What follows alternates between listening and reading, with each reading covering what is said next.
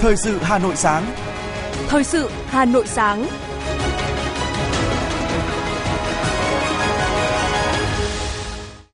Mời quý vị và các bạn nghe chương trình thời sự sáng nay, thứ hai ngày mùng 7 tháng 8 năm 2023. Những nội dung chính sẽ được đề cập đến trong chương trình. Chủ tịch Quốc hội Vương Đình Huệ dự phiên họp Ban chấp hành Đại hội đồng IPA 44. Học sinh Hà Nội dự kiến tự trường từ ngày 28 tháng 8. Triển vọng du lịch Việt Nam với chính sách visa mới. Trong phần tin thế giới có những tin chính. Mỹ sẵn sàng thỏa hiệp với Nga liên quan đến thỏa thuận ngũ cốc Biển Đen. Giá lúa gạo Campuchia tăng kỷ lục sau lệnh cấm xuất khẩu của Ấn Độ. Sau đây là nội dung chi tiết.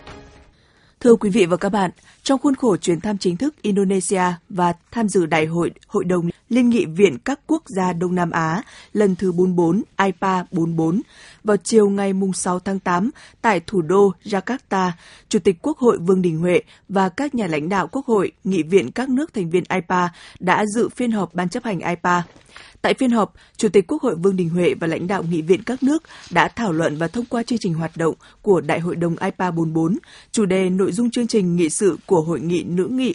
IPA Hội nghị sĩ trẻ IPA và các ủy ban chính trị, ủy ban kinh tế, ủy ban xã hội, ủy ban tổ chức đối thoại với quan sát viên, thời gian và địa điểm tổ chức Đại hội đồng IPA 45. Chủ đề chính của Đại hội đồng IPA 44 là Nghị viện chủ động thích ứng vì một ASEAN ổn định và thịnh vượng. Chủ đề này có sự gắn kết và phù hợp với chủ đề chung của ASEAN năm nay, một ASEAN tâm vóc, tâm điểm của tăng trưởng trong đó đề cao khả năng thích ứng của các nghị viện ASEAN trong bối cảnh khu vực và quốc tế có nhiều những biến động, nhấn mạnh đối thoại và tham vấn, tăng cường phối hợp giữa kênh lập pháp và hành pháp, góp phần củng cố đoàn kết và vai trò trung tâm của ASEAN. Tại phiên họp Ban chấp hành IPA, Chủ tịch Quốc hội Vương Đình Huệ và lãnh đạo Quốc hội, nghị viện các nước đều đánh giá cao việc lựa chọn chủ đề của Đại hội đồng IPA 44, thể hiện thông điệp xuyên suốt của IPA cũng như mong muốn của nước chủ nhà Indonesia. Chủ tịch ASEAN và Chủ tịch IPA 2023 Chiều cùng ngày, Chủ tịch Quốc hội Vương Đình Huệ đã có cuộc gặp với Chủ tịch Hạ viện Philippines Ferdinand Martin Romualdez. Tại cuộc gặp, Chủ tịch Quốc hội Vương Đình Huệ và Chủ tịch Hạ viện Philippines bày tỏ vui mừng gặp lại và nhắc về chuyến thăm Philippines hết sức thành công vào năm 2022 của Chủ tịch Quốc hội cũng như việc Hạ viện Philippines đã thông qua nghị quyết hoan nghênh chuyến thăm.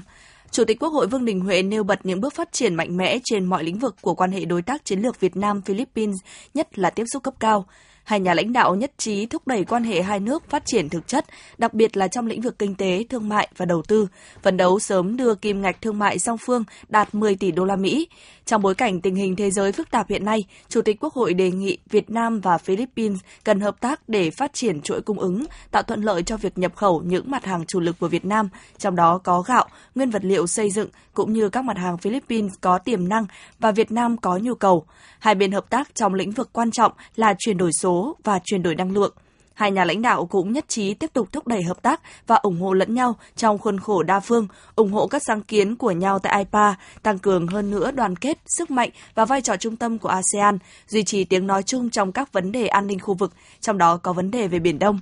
Nhân dịp này, Chủ tịch Quốc hội Vương Đình Huệ trân trọng mời Chủ tịch Hạ viện, Chủ tịch Thượng viện Philippines sớm sang thăm Việt Nam. Chủ tịch Hạ viện Ferdinand Martin Romualdez vui vẻ nhận lời và khẳng định sẽ sớm thăm Việt Nam.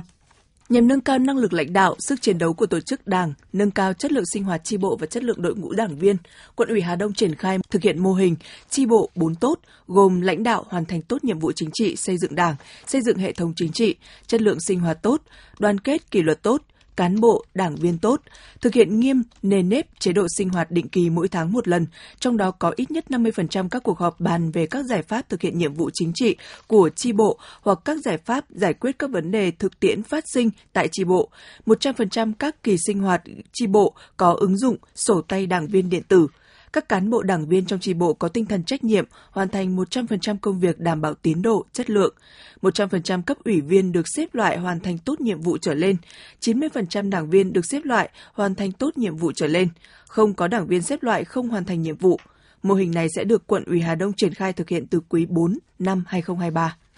Để không ngừng nâng cao chất lượng phục vụ các tổ chức cá nhân đến giải quyết thủ tục hành chính trong lĩnh vực y tế, Sở Y tế Hà Nội luôn đẩy mạnh ứng dụng công nghệ thông tin, thực hiện cơ chế một cửa, một cửa liên thông, rà soát đơn giản hóa thủ tục hành chính. Hiện nay, tổng số thủ tục hành chính thuộc phạm vi chức năng quản lý nhà nước của Sở Y tế Hà Nội là 191 thủ tục. Từ ngày 1 tháng 8 năm 2023, Sở Y tế Hà Nội tiếp nhận hồ sơ của các thủ tục hành chính bằng hình thức trực tuyến, thường xuyên tuyên truyền việc sử dụng dịch vụ công trực tuyến, khuyến khích và đẩy mạnh thanh toán trực tuyến đối với các thủ tục hành chính có tính phí, ứng dụng hệ thống văn bản điện tử trong điều hành, theo dõi, giải quyết các nhiệm vụ được giao. Việc kiểm soát thủ tục hành chính luôn được chú trọng, tăng cường sử dụng dịch vụ công mức độ 3, 4. Các thủ tục hành chính đã được cập nhật trên cổng dịch vụ công của thành phố Hà Nội và đạt nhiều kết quả tích cực.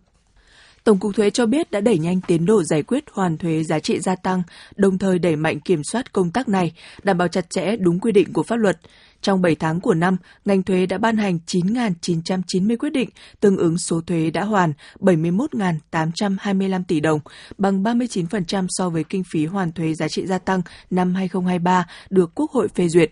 Về công tác thanh tra kiểm tra, toàn ngành đã thực hiện được trên 32.700 cuộc và đạt 41% kế hoạch năm 2023. Trong thời gian tới, ngành tiếp tục đẩy mạnh kiểm tra giám sát việc kê khai thuế của người nộp thuế, trong đó tập trung kiểm tra, ra soát các tờ khai, tập trung vào các lĩnh vực kinh doanh tiềm ẩn những rủi ro.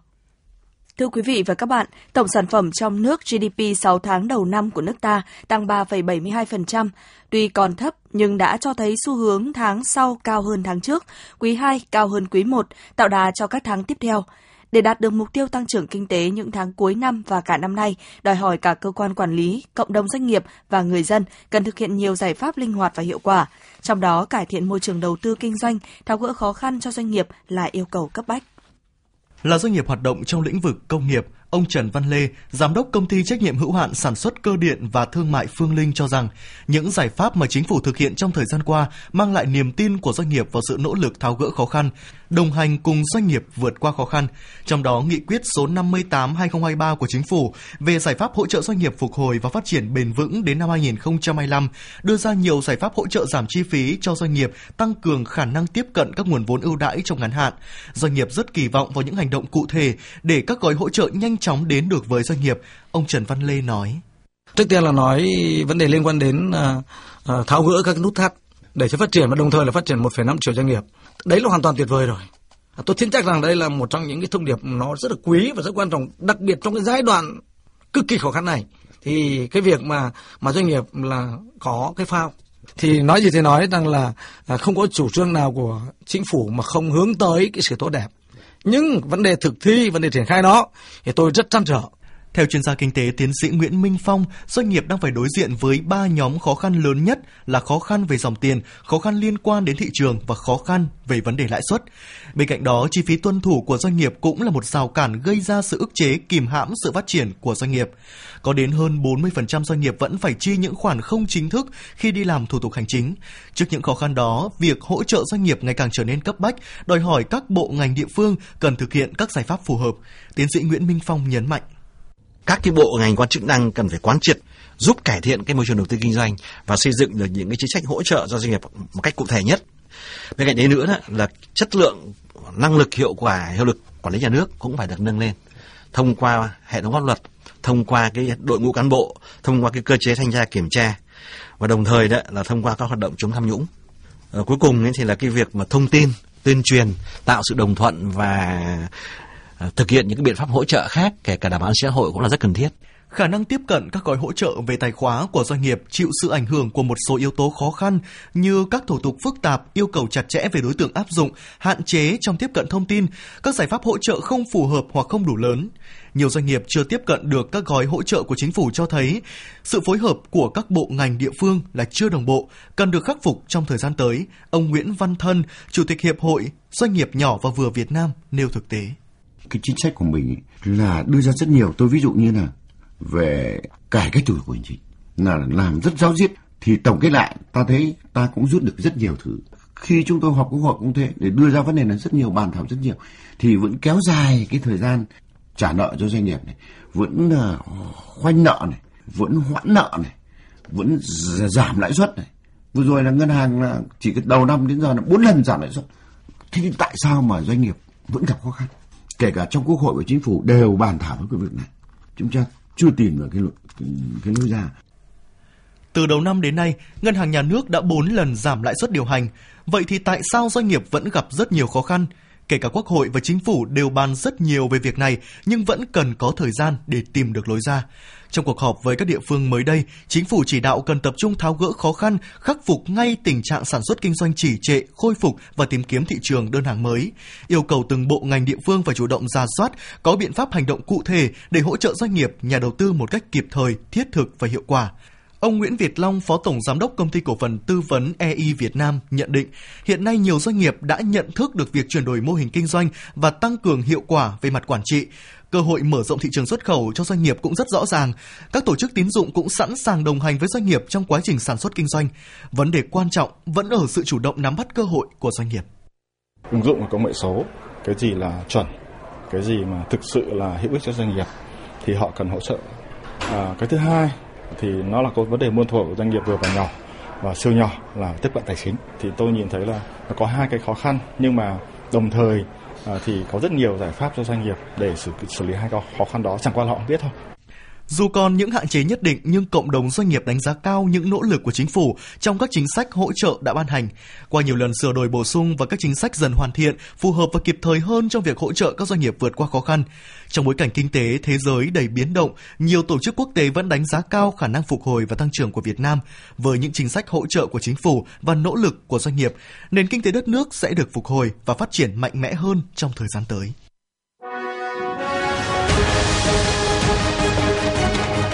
Thời sự Hà Nội, nhanh, chính xác, tương tác cao. Thời sự Hà Nội, nhanh, chính xác, tương tác cao.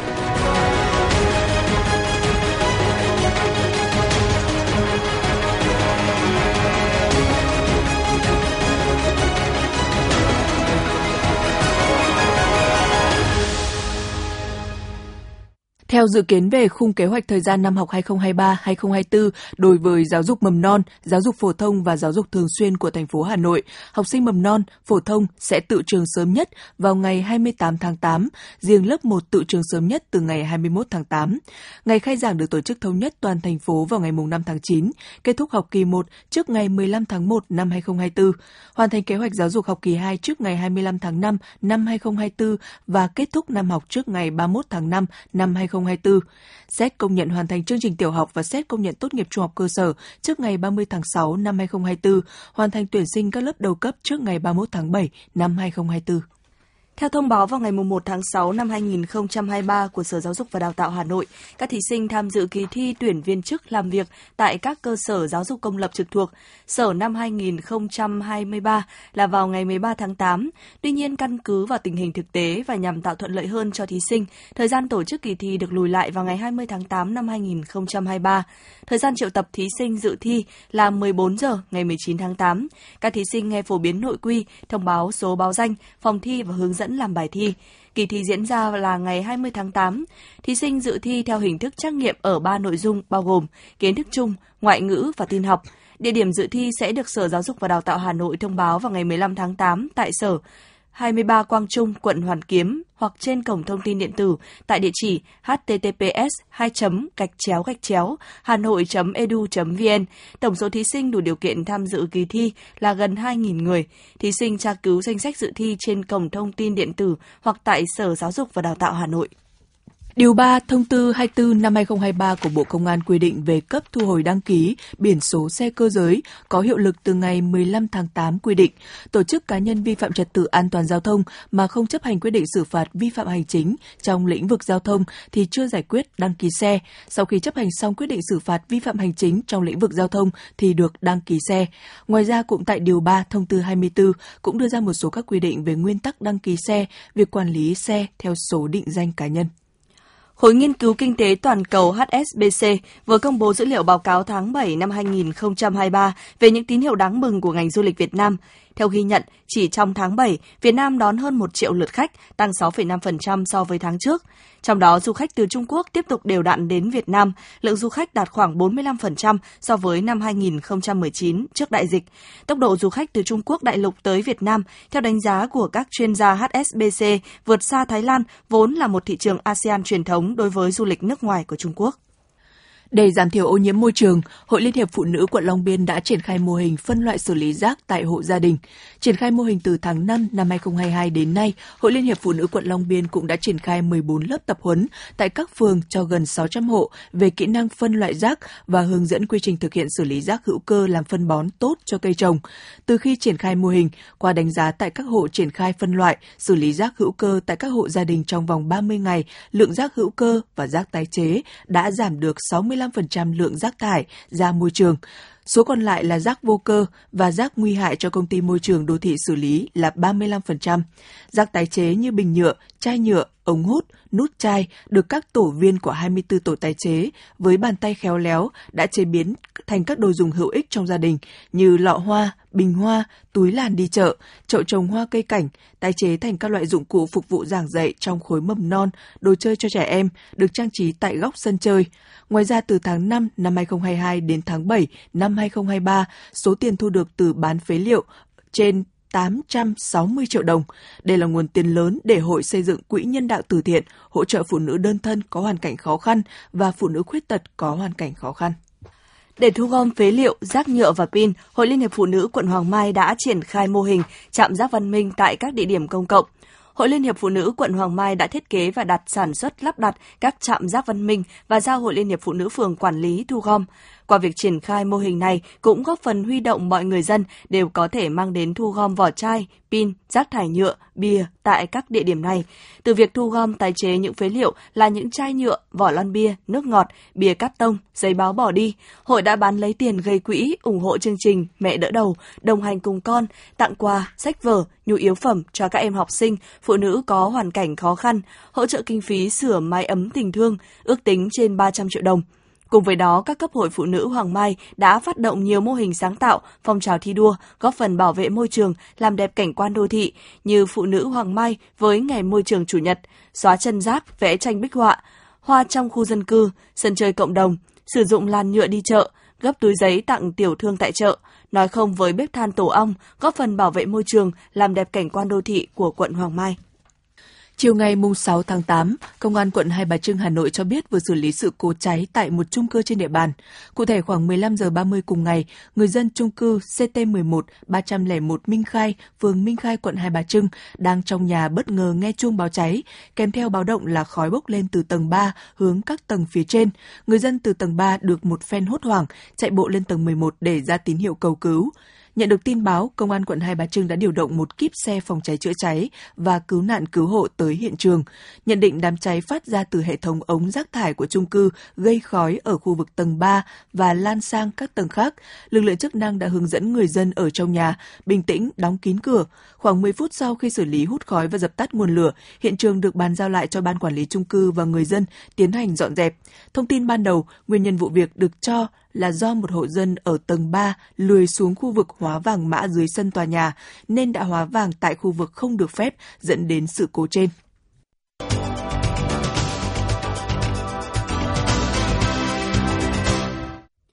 Thưa quý vị và các bạn, để chăm sóc sức khỏe toàn diện cho người dân, quận Thanh Xuân thường xuyên duy trì các chương trình tư vấn, truyền thông, cung cấp thông tin y tế, tư vấn chăm sóc sức khỏe cộng đồng. Chương trình được tổ chức hàng năm tại 11 phường trên địa bàn quận dành cho các lứa tuổi, các đối tượng là trẻ vị thành niên, thanh niên, phụ nữ và người cao tuổi.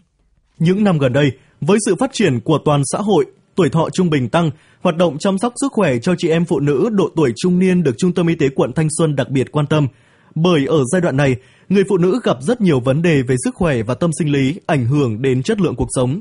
Do đó, chị em phụ nữ rất cần được nâng cao kiến thức về chăm sóc sức khỏe sinh sản.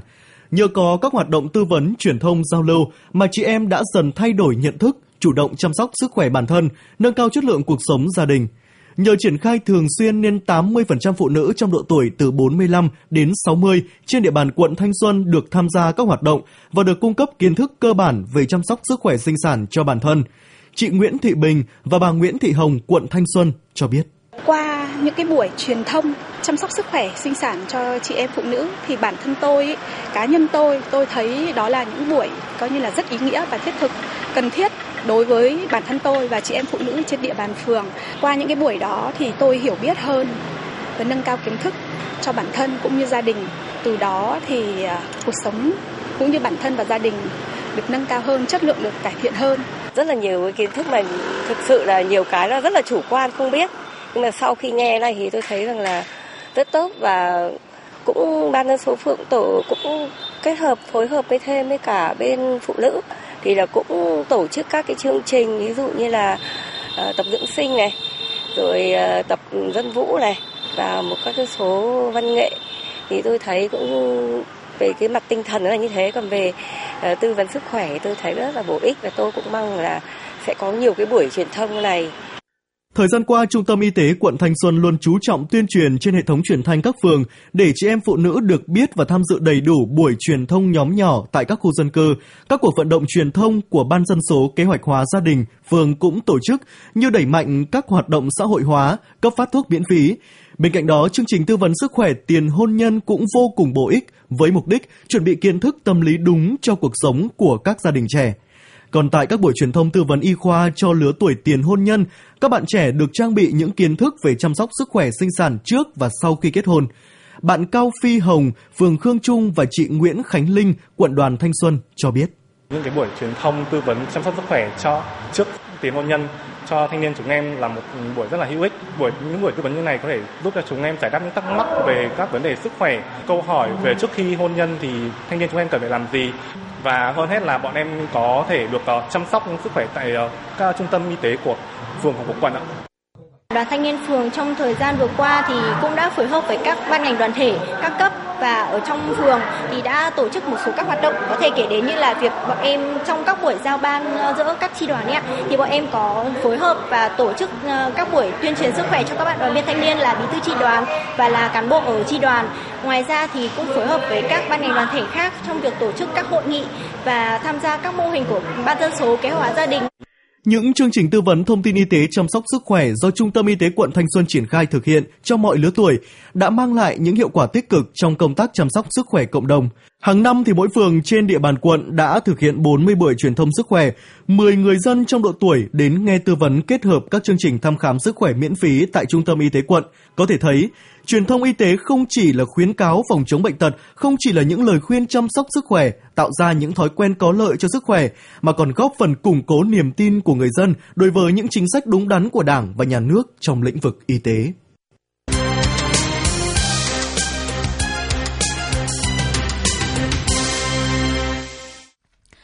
Xin được chuyển sang phần tin thế giới. Truyền thông Thái Lan trích dẫn thông tin từ mạng xã hội Campuchia cho biết các cựu thủ tướng Thái Lan Thaksin Shinawatra và Jinlak Shinawatra đã đến Campuchia dự sinh nhật lần thứ 71 của Thủ tướng Hun Sen. Cựu Thủ tướng Thái Lan Thaksin và Thủ tướng Campuchia Hun Sen được cho là có mối quan hệ thân thiết kể từ năm 1992. Năm 2009, Thủ tướng Hun Sen từng bổ nhiệm ông Thaksin làm cố vấn cho chính phủ Campuchia. Tuy nhiên, ông Thaksin đã sớm từ chức. Sự xuất hiện của cựu Thủ tướng Thái Lan Thaksin và em gái, cựu Thủ tướng Silak tại Campuchia diễn ra vào thời điểm tương đối nhạy cảm về mặt chính trị khi Đảng vì nước Thái Lan đang nỗ lực nỗ lực tập hợp sử dụng ủng hộ để quay trở lại lãnh đạo chính phủ Thái Lan sau gần 10 năm.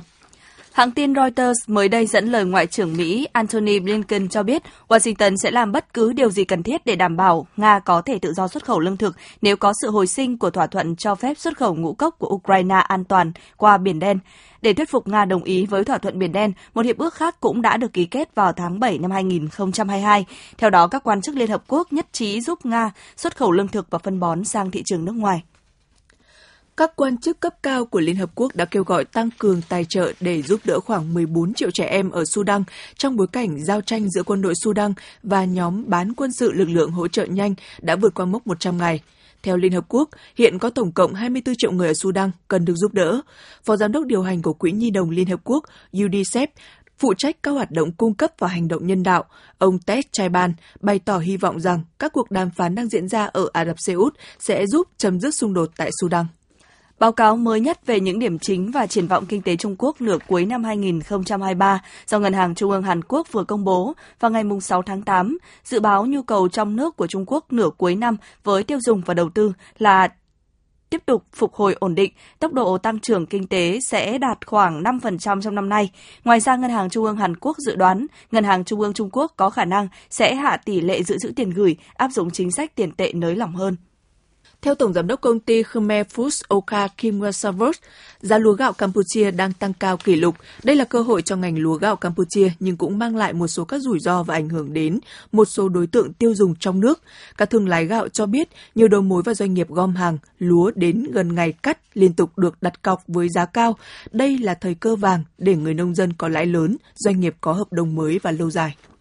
Theo Tân Hoa Xã và Reuters, một quan chức ngành đường sắt của Pakistan cho biết ít nhất 15 người đã thiệt mạng và 40 người bị thương trong ngày 6 tháng 8 khi một tàu chở khách bị chặt đường dây gần nhà ga Sahari ở tỉnh Sindhi, miền nam Pakistan. Hiện chưa rõ nguyên nhân vụ việc, nhưng các hình ảnh được đăng trên kênh truyền hình sở tại Gel cho thấy hàng chục người có mặt tại hiện trường và một số cửa sổ của các toa tàu đã bị đập vỡ để giúp đưa những người mắc kẹt ra ngoài. Hầu hết người trưởng thành tại Mỹ từng nghe về các loại thuốc giảm cân mới, bao gồm Ozempic, Wegovy và Mounjaro, trong khi gần một nửa số này nói rằng họ muốn dùng thử những loại thuốc trên. Kết quả khảo sát của tổ chức phi lợi nhuận Kaiser Family Foundation cho biết bình quân cứ 7 người trưởng thành thì có một người cho biết họ từng được kê đơn thuốc giảm cân. Có tới gần 60% người trưởng thành được hỏi cho biết họ đang cố gắng giảm cân. Thậm chí một phần bốn trong số những người không cố gắng giảm cân nói rằng họ muốn dùng thử thuốc giảm cân nếu an toàn và hiệu quả. Ngày 6 tháng 8, cảnh sát Hàn Quốc thông báo đã xác định và tiến hành điều tra 46 cá nhân có liên quan tới những lời đe dọa giết người đăng tải trên các mạng xã hội trong bối cảnh ngày càng có nhiều lo ngại về tình trạng phạm tội do bắt chước các hành động phạm tội trước đó, nhất là sau loạt vụ đâm dao gần đây ở thủ đô Seoul. Cảnh sát cho biết đang xem xét bối cảnh cụ thể và mức độ phạm tội của những đối tượng đã đăng tải những lời đe dọa trên. Trong số này, có một số là trẻ em. Hàn Quốc tiến hành cuộc điều tra toàn quốc nói trên sau khi xảy ra vụ một người đàn ông lái xe ô tô lao vào dòng người đi bộ, rồi tiếp tục tấn công những người ngồi trong một cửa hàng ở Seong Nam, phía nam thủ đô Seoul, hôm ngày 3 tháng 8, khiến một người chết và 13 người bị thương.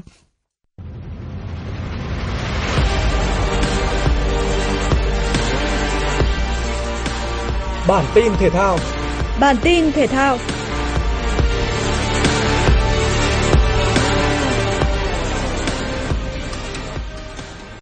một trong ba câu lạc bộ BKMX Bình Dương, Đà Nẵng và Thành phố Hồ Chí Minh sẽ phải xuống hạng sau V-League mùa này. Và điều trùng hợp là ở lượt thứ tư, lượt áp chót giai đoạn 2 nhóm trụ hạng, ba câu lạc bộ này chia đều gặp ba đội còn lại đã chắc chắn trụ hạng. Các cầu thủ BKMX Bình Dương hoàn toàn áp đảo khi tiếp đón Khánh Hòa trên sân nhà Gò Đậu. Sau nhiều cơ hội bị bỏ lỡ, đến phút 36, đội trưởng Nguyễn Tiến Linh mở tỷ số với pha đệm lòng căng chân trái. Trước khi hiệp một kết thúc, một tiền đạo khác là Remario đã nhân đôi cách biệt cho đội chủ nhà. Trong hiệp 2, câu lạc bộ BKMX Bình Dương thi đấu chắc chắn hơn. Không dâng cao đội hình dồn dập như hiệp đầu, nhưng họ vẫn có thêm một bàn thắng nữa nhờ công của tiền vệ Asen. Chiến thắng 3-0 giúp đội quân của huấn luyện viên Lê Huỳnh Đức tạo ra lợi thế lớn trong cuộc đua trụ hạng. Trong khi đó, SHB Đà Nẵng đã không tận dụng được lợi thế sân nhà Hòa Xuân để giành điểm trước Sông Lam Nghệ An. Tấn công dứt điểm nhiều hơn nhưng không có được thành quả, các cầu thủ áo da cam đã phải hứng chịu quy luật nghiệt ngã của bóng đá. Tiền vệ tuyển thủ quốc gia Đinh Xuân Tiến ghi bàn thắng duy nhất mang lại trận thắng sát nút 1-0 cho Sông Lam Nghệ An. Thất bại này là quá tai hại với Đà Nẵng vì ở trận đấu còn lại diễn ra cùng giờ, câu lạc bộ Thành phố Hồ Chí Minh đã đánh bại Hoàng Anh Gia Lai 1-0 ngay tại sân Pleiku. Tiền đạo Hoàng Vũ Samson ghi bàn ở phút 31 đem về 3 điểm cực kỳ quý giá cho đội khách. Như vậy, BKMX Bình Dương và Thành phố Hồ Chí Minh đã có được 14 điểm, còn SHP Đà Nẵng vẫn chỉ có 11 điểm đứng cuối cùng. Ở lượt trận cuối cùng diễn ra vào ngày 11 tháng 8, Đà Nẵng phải làm khách tại Khánh Hòa, trong khi Thành phố Hồ Chí Minh sẽ tiếp đón BKMX Bình Dương. Cơ hội trụ hạng của Đà Nẵng đương nhiên là thấp nhất khi thầy trò huấn luyện viên Phạm Minh Đức buộc phải thắng trên sân khách và hy vọng cuộc đối đầu giữa Thành phố Hồ Chí Minh và Bình Dương có kết quả thắng thua. Câu lạc bộ Thăng Long Warrior tiếp đón Nha Trang Dolphin trong trận đấu thứ 13 của hai đội tại giải bóng rổ chuyên nghiệp Việt Nam VBA 2023. Đội khách nhập cuộc tự tin và dẫn trước 26-18 sau hiệp 1. Tuy nhiên từ hiệp 2, các cầu thủ Thăng Long Warrior đã phối hợp nhuần nhuyễn, ném rổ hiệu quả hơn. Đội quân áo đỏ đen dần bắt kịp điểm số, sau đó đã vượt lên. Nha Trang Dolphins rất nỗ lực ở nửa cuối hiệp thứ tư, nhưng họ chỉ có thể thu hẹp cách biệt chứ không thể tránh khỏi thất bại. Những ngoại binh và Việt Kiều như John Field, Samen Quinn, Justin Zhang vẫn là những người chơi nổi bật nhất, góp công lớn giúp Thăng Long Warrior giành chiến thắng với tỷ số 86-83. Đây là trận thua thứ ba liên tiếp của Nha Trang Dolphins và họ đã để chính đối thủ vươn lên chiếm vị trí thứ ba trên bảng xếp hạng. Dự báo thời tiết ngày hôm nay mùng 7 tháng 8 năm 2023. Khu vực trung tâm thành phố Hà Nội, nhiều mây, có mưa, mưa rào và rông, gió đông nam cấp 2, cấp 3, nhiệt độ cao nhất từ 31 đến 33 độ, thấp nhất từ 25 đến 27 độ. Khu vực phía Bắc Hà Nội nhiều mây, có mưa, mưa vừa và rông, gió đông nam cấp 2, cấp 3, nhiệt độ cao nhất từ 30 đến 32 độ, thấp nhất từ 25 đến 27 độ. Khu vực phía Tây Hà Nội nhiều mây, có mưa, mưa vừa và rông, gió đông nam cấp 2, cấp 3, nhiệt độ cao nhất từ 30 đến 32 độ, thấp nhất từ 25 đến 27 độ. Khu vực phía Nam Hà Nội nhiều mây, có mưa, mưa rào và rông, gió đông nam cấp 2, cấp 3, nhiệt độ cao nhất từ 31 đến 33 độ, thấp nhất từ 25 đến 27 độ. Quý vị và các bạn vừa nghe chương trình thời sự của Đài Phát thanh Truyền hình Hà Nội, chỉ đạo nội dung Nguyễn Kim Khiêm, chỉ đạo sản xuất Nguyễn Tiến Dũng, tổ chức sản xuất Trà Mi, đạo diễn Kim Oanh, phát thanh viên Hồng Hạnh Hoài Linh cùng kỹ thuật phòng thu Kim Toa thực hiện. Hẹn gặp lại quý vị trong chương trình thời sự 11 giờ trưa nay.